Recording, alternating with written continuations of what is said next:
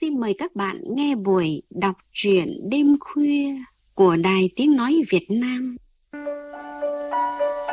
Các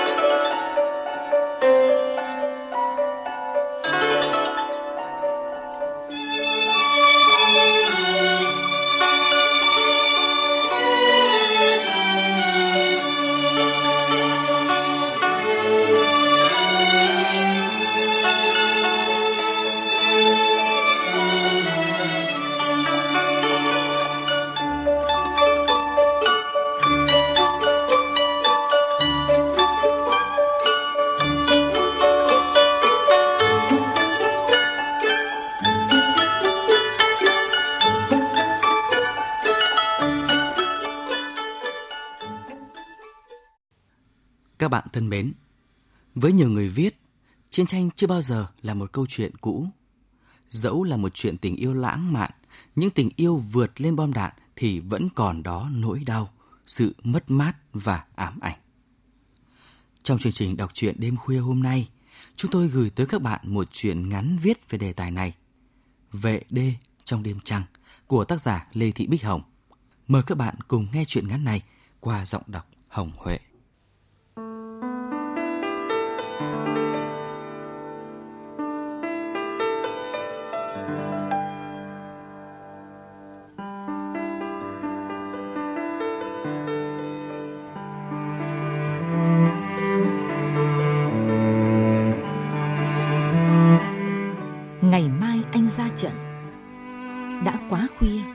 Nhà ven đê sông Đuống Vẫn rộn rã tiếng cười nói. Những lời chúc căn dặn Và cả những giọt nước mắt yêu thương dành cho anh. Vừa đến bên tôi Mọi người lại ào tới vây quanh anh. Chúng tôi cũng cần thời gian cho riêng nhau. Anh đánh tín hiệu mắt. Chỉ có tôi hiểu.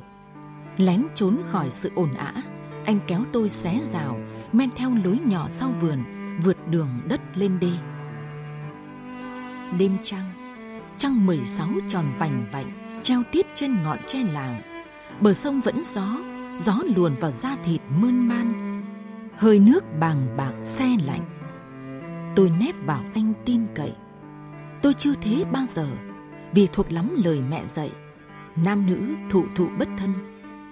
Vốn nhốt nhát, một cái chạm tay cũng đủ dần giật luồng điện anh cũng không hơn gì tôi, lớn lên từ nông thôn, quanh năm không đi đâu xa khỏi phố huyện nghèo.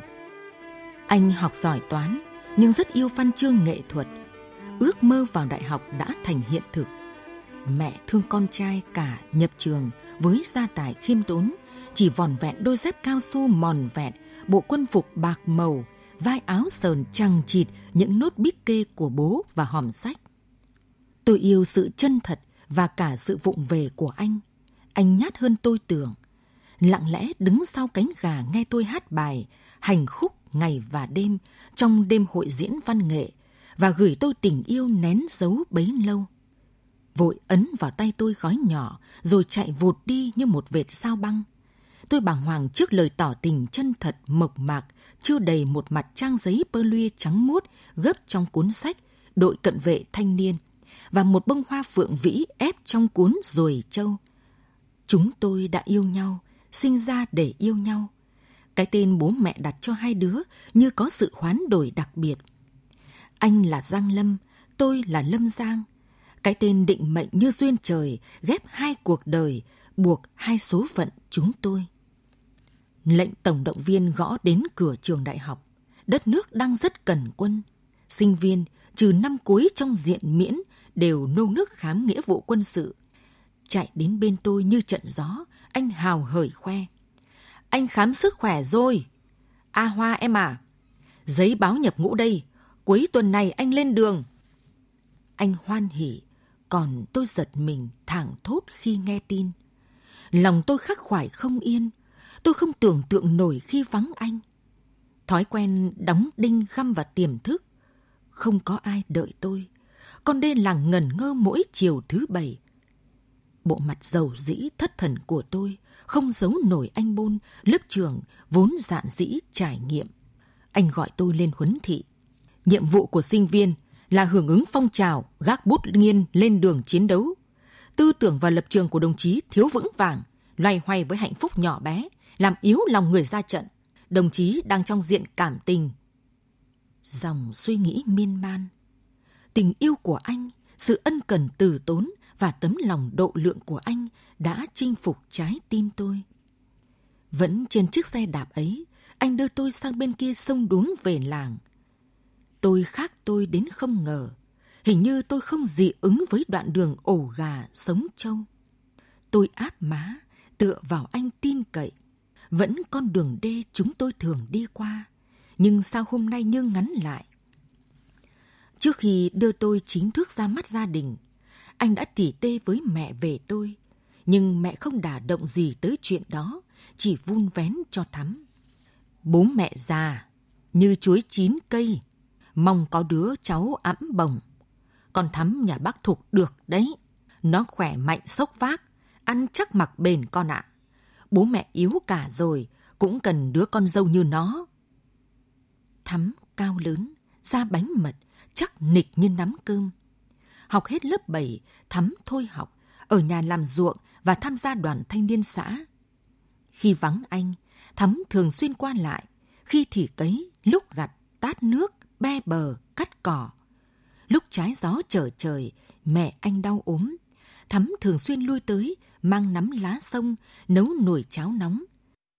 Bạn bè trêu, kén được dâu như Thắm là có phúc đấy. Có cô ấy bằng có con trâu tốt trong nhà. Anh không thích khép với Thắm và đùa kiểu ấy. Thắm không đẹp, dáng người thô tháp, nói năng to tát. Nhưng được cái Thắm sốc vác, ngay thẳng thật thà. Anh biết Thắm từ thuở ra sông tắm, lấy thân chuối, chụp hai ống quần làm phao bơi. Lớn lên bên nhau, anh chỉ có cảm giác cô ấy giống Xuân, em gái anh. Tôn trọng quyết định của anh, không ai trong gia đình nhắc chuyện đó nữa. Tôi lọt thỏm trong anh. Phút giây ngập ngừng, loay hoay, nghẹt thở. Nhớ hoài anh, cô bạn cùng lớp thì thầm về nụ hôn đầu đời của chàng sinh viên Bách Khoa trước ngày ra trận. Nó mang theo dư vị nồng nàn của nụ hôn về ký túc xá. Nó lén soi chiếc gương bé xíu. Đôi mắt như biết nói ấy cứ long lanh cháy sáng, má đỏ bổ quân, bờ môi lấp loáng như vẫn còn run rẩy lắm. Thỉnh thoảng nó lại thoa tay lên môi, kéo tôi lên giường tầng hai. Nó trùm chăn kín lút đầu hai đứa, thì thào. Lạ lắm cơ. Tớ không còn là tớ. Hai đàn ông. Thế nào ấy? Lâm Giang đã... chưa? Trong hơi thở, lúc đầu còn rụt rè, sau thì trái tim mở toang dạo rực. Tôi tò mò. Và hôm nay đến mình.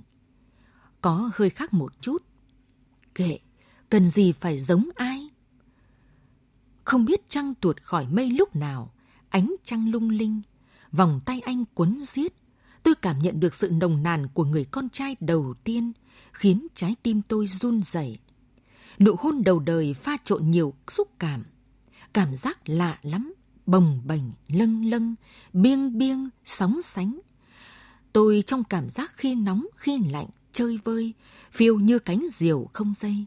Trời đất sao hòa, ngôn ngữ cơ thể, ngọt ngào. Đêm yên tĩnh, khẽ khàng, dịu êm. Thỉnh thoảng có tiếng tôm búng lách tách trên mặt nước, trăng òa xuống mặt nước lung linh, một dòng sông trăng lấp lóa. Anh, người ta nhìn thấy. Giọng tôi lạc đi, run run. Kệ, chỉ có trăng thôi em ạ. Tiếng anh trong hơi thở. Anh hay gió nói, chưa bao giờ tôi nghe thấy những lời có cánh như thế. Anh này, anh không để ý đến sự ngập ngừng của tôi. Có ích kỷ không khi tôi kéo anh ra khỏi sự yêu thương chờ đợi của bao người. Đêm nay là một đêm trắng, một đêm xanh đến tận cùng. Tôi biết Thắm đang cháy ruột mong anh.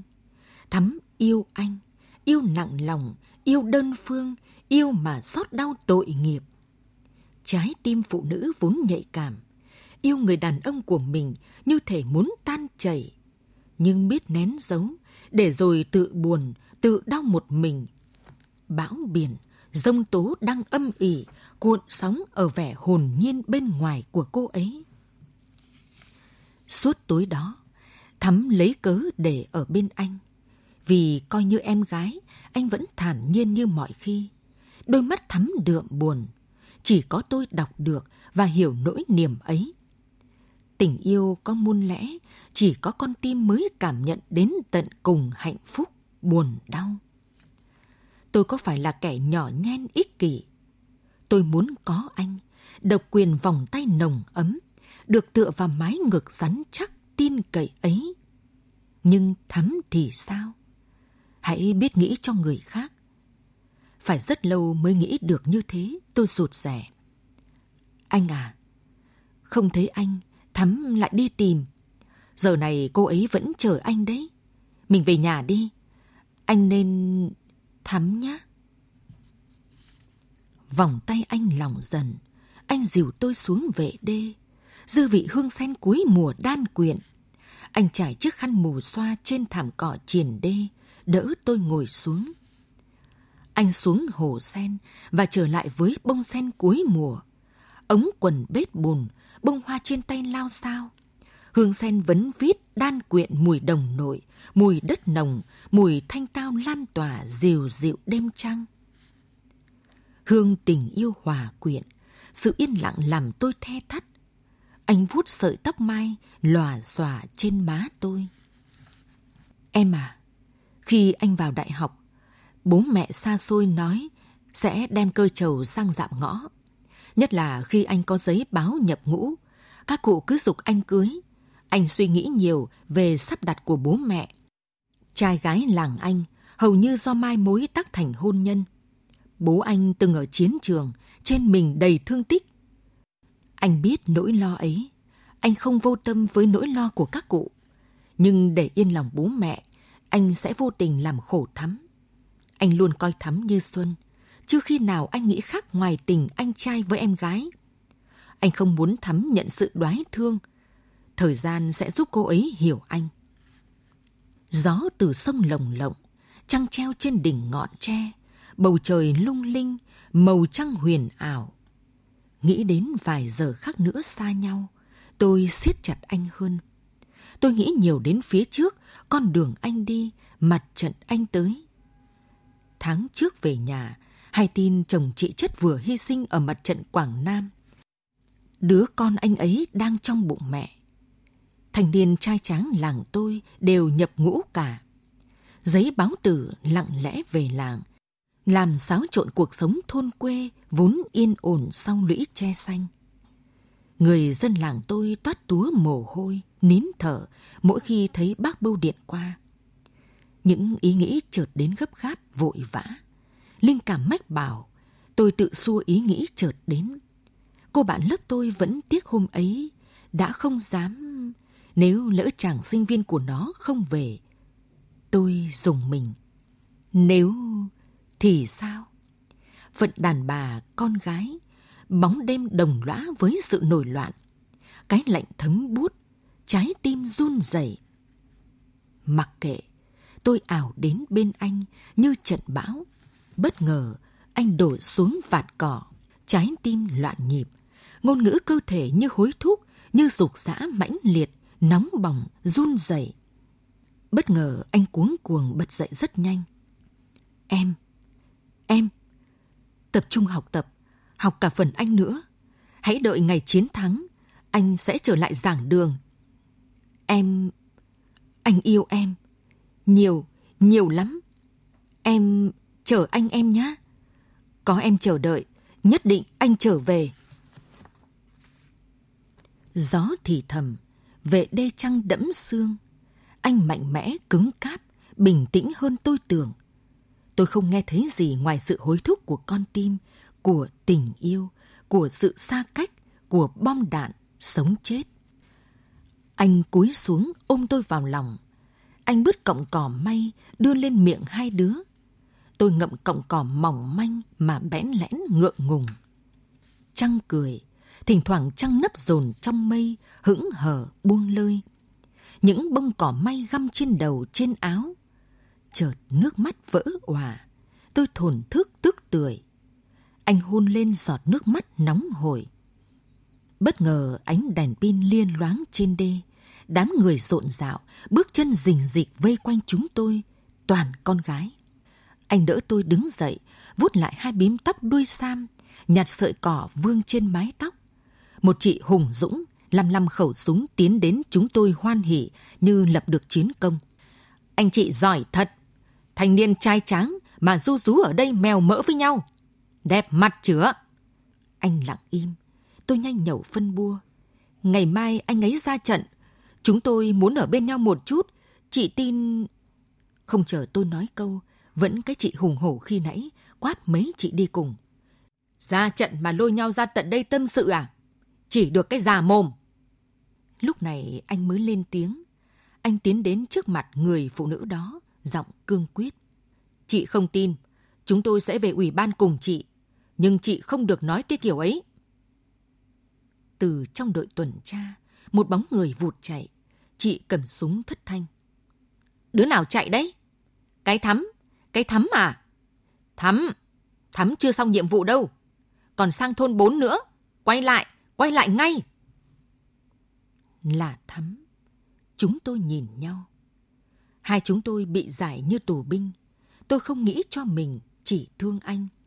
Chi ly từng giây hiếm hoi thế mà đành phung phí cho vụ này. Chắc giày già mất thời gian.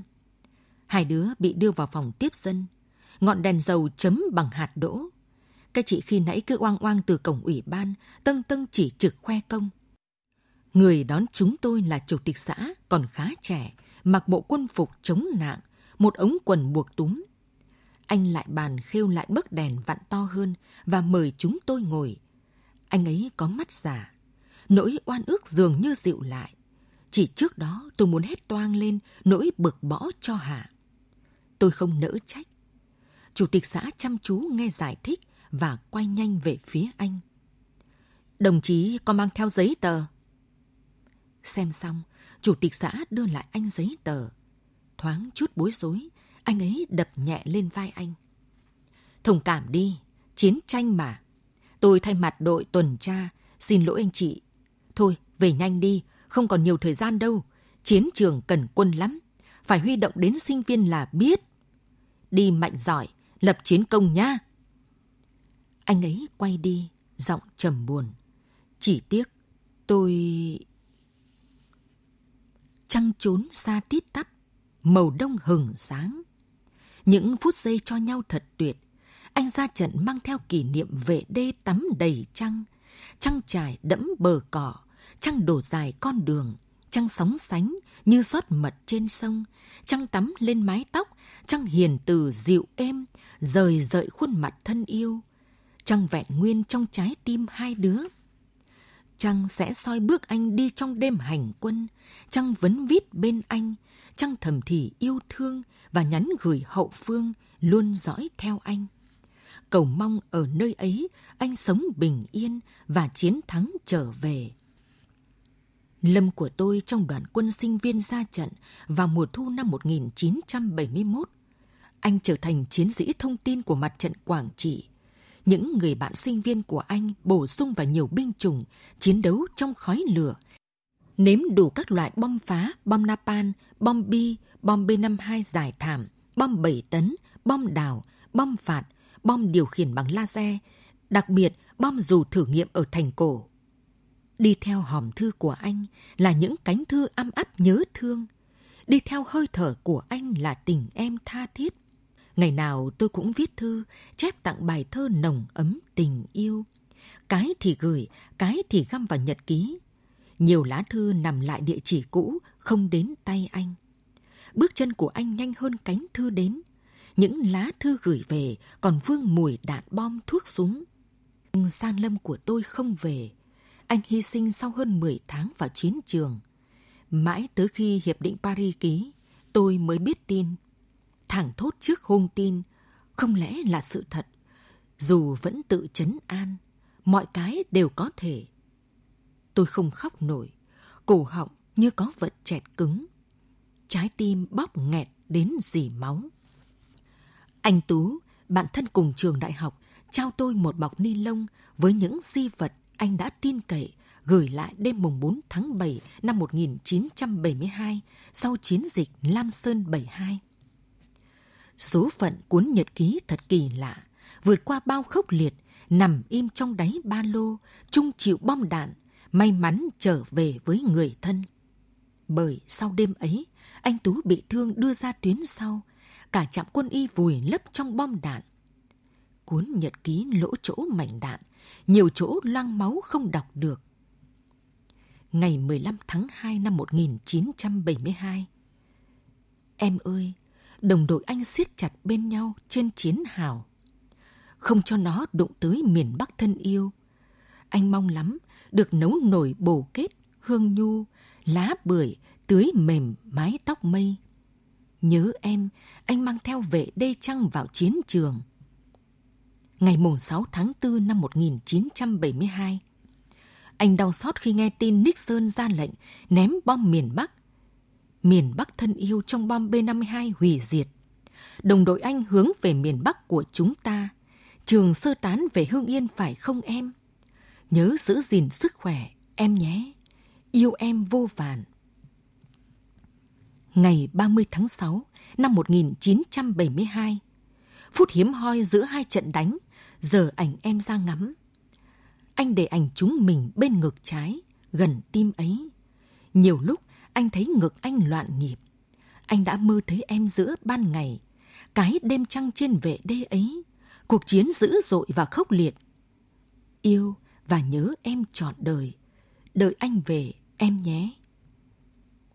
Sau một tháng trang nhật ký cuối cùng khép lại, anh hy sinh khi gần đến ngày kết thúc cuộc chiến 81 ngày đêm bảo vệ thành cổ. Ngày 30 tháng 7 năm 1972, một trái tim tuổi trẻ ngừng đập. Một sinh viên đành lỗi hẹn với mái trường trở về tiếp tục học tập. Đứa cháu đích tôn tạ tội với ông bà, không thắp được nén nhang vào ngày rỗ. Một chàng trai đành cắt chia cái tên Giang Lâm thành hai nửa vầng trăng. Mỗi lần về bên kia sông đuống thắp hương cho anh, tôi vẫn gặp thắm. Nhìn chị, tôi càng xa xót. Chị lặng lẽ, cô đơn trước bóng. Chọn tình với mối tình đơn phương, bỏ qua nhiều cơ hội lập gia đình để bây giờ vẫn là cô thắm ngày xưa, yêu anh đến trọn cả cuộc đời. Chị xin xã cất một ngôi nhà gần vệ đê trăng năm ấy. Di ảnh của anh đặt trên bàn thờ, nồng nàn hoa trái vườn nhà. Hai người đàn bà xa lạ nhưng có chung duyên phận. Chúng tôi thương nhau như chị em gái. Thời gian trôi qua, vết thương thay ra, chồng lên nhiều lớp sẹo. Nhưng trong tôi, nơi miền khuất tâm hồn, anh vẫn vậy. Cái tuổi 20 đầy đam mê cháy bỏng, vẫn vẹn nguyên trong tôi những kỷ niệm về cái thuở một thời và mãi mãi không dễ nguôi quên. Cơn mưa bất chợt, con sông đúng bồi dài bờ cát, đêm trắng trên vệ đê trăng. Tôi vẫn giật mình thẳng thốt mỗi khi nghe thấy lời nhắn gửi. Chiến sĩ hy sinh tại chiến trường Quảng Trị năm 1972. Ai biết xin báo về. Giang lâm của tôi, anh ở đâu dưới lớp cỏ non thành cổ?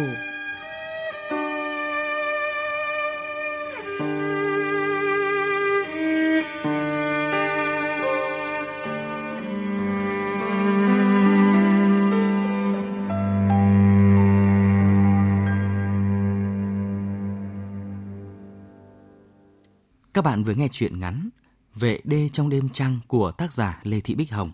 Sau đây, biên tập viên Nguyễn Hà sẽ có một vài trao đổi với tác giả của truyện ngắn. Thưa tác giả Lê Thị Bích Hồng, khi mà đọc truyện ngắn này thì tôi cũng có khá là nhiều ấn tượng muốn được chia sẻ với bà trong tình yêu thường là người ta rất là ích kỷ và tôi nghĩ rằng cái ích kỷ đấy cũng là một chuyện đáng yêu thôi. Nhưng mà nữ chính là lâm giang, trong chuyện ngắn của bà thì lại không hề ích kỷ.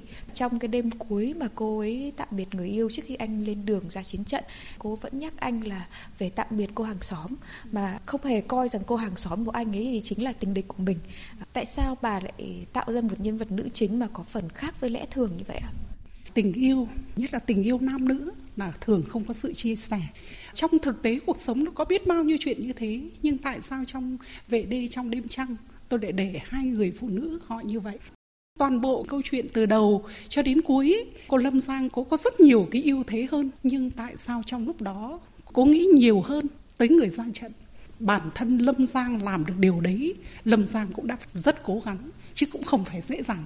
Cái nhân vật của tôi có thể có sự hơi phi lý trong đời sống thường nhật nhưng nó lại rất phù hợp trong cái hoàn cảnh chiến tranh mọi cái đều có thể Thưa tác giả Lê Thị Bích Hồng, tôi cũng có dịp gặp gỡ bà ngoài đời thì tôi thấy tác giả Lê Thị Bích Hồng là người phụ nữ rất là xinh đẹp, vui tươi trẻ trung nhưng mà cái tác phẩm của bà rất là buồn và có nhiều khi đọc mà cứ thấy kiểu rưng rưng á. Nếu mà gọi văn là người thì điều đấy có mâu thuẫn gì không với trường hợp của tác giả Lê Thị Bích Hồng ạ? Trước hết là rất cảm ơn bạn khi đặt ra câu hỏi đó cho tôi. Thường là các nhà văn khi viết và họ cũng phải chọn tất cả những cái gì xung quanh mình, những người mình biết, những người mình gặp, những người mình đã đọc và tất nhiên phải thêm một tầng nước nữa để sáng tạo trên cơ sở có những cái hư cấu từ đời sống thực. Thế thì trong cái trang văn này cũng rất nhiều người hỏi tôi tại sao chị hay kết lại với cái chết. Tôi không muốn nhân vật của tôi thế đâu. Tôi muốn họ sống chứ nhưng thực tế chiến tranh mang gương mặt đàn bà. Những cái gương mặt hậu chiến đấy, tôi nhìn từ mẹ tôi, một người phụ nữ hóa chồng từ năm 30 tuổi, nuôi con cái cho đến tận bây giờ. Và hình như tôi có duyên với những cái đề tài về người lính, đề tài về hậu phương. Và chính vì thế cho nên tôi cũng thường viết về họ trong cái sự mất mát, để thấy được rằng trong cái mất mát nó đã ánh lên một cái sự sống của sự nín nhịn, của sự chịu đựng, của sự vượt lên tất cả những khó khăn và có một cái chi tiết trong vệ đê trong đêm trăng, cái phần kết lại của tác phẩm. Cho phép tôi được đọc lại cái lời đấy, vì thật ra là tôi cũng rất thích cái lời cuối cùng trong cái chuyện ngắn này của tôi. Mỗi lần về bên kia sông đuống thắp hương cho anh, tôi vẫn gặp thắm. Nhìn chị, tôi càng xa xót. Chị lặng lẽ, cô đơn, chiếc bóng. Chọn tình với mối tình đơn phương, bỏ qua nhiều cơ hội lập gia đình để bây giờ vẫn là cô thắm ngày xưa yêu anh đến trọn cả cuộc đời. Chị xin xã cất một ngôi nhà gần vệ đê đêm trăng năm ấy, di ảnh của anh đặt trên bàn thờ, nồng nàn hoa trái vườn nhà. Hai người đàn bà như có chung duyên phận. Chúng tôi thương nhau như chị em gái. Thời gian trôi qua vết thương thay ra chồng lên nhiều lớp sẹo nhưng trong tôi nơi miền khuất tâm hồn anh vẫn vậy. Cái tuổi 20 đầy đam mê cháy bỏng vẫn vẹn nguyên trong tôi những kỷ niệm về một thuở. Không thể nào quên cơn mưa bất chợt, con sông đuống nối dài bờ cát, đêm trăng trên vệ đê. Tôi vẫn giật mình thảng thốt mỗi khi thấy lời nhắn gửi. Chiến sĩ hy sinh tại chiến trường Quảng Trị năm 1972 ai biết, xin báo về. Giang Lâm của tôi, anh ở đâu dưới lớp cỏ non thành cổ? Dạ vâng, đúng là chúng tôi đã đi không tiếc đời mình nhưng tuổi 20 làm sao không tiếc. Xin cảm ơn tác giả Lê Thị Bích Hồng. Chương trình đọc truyện đêm khuya hôm nay xin dừng tại đây. Biên tập viên Nguyễn Hà và những người làm chương trình xin chào tạm biệt và hẹn gặp lại quý vị và các bạn vào chương trình sau.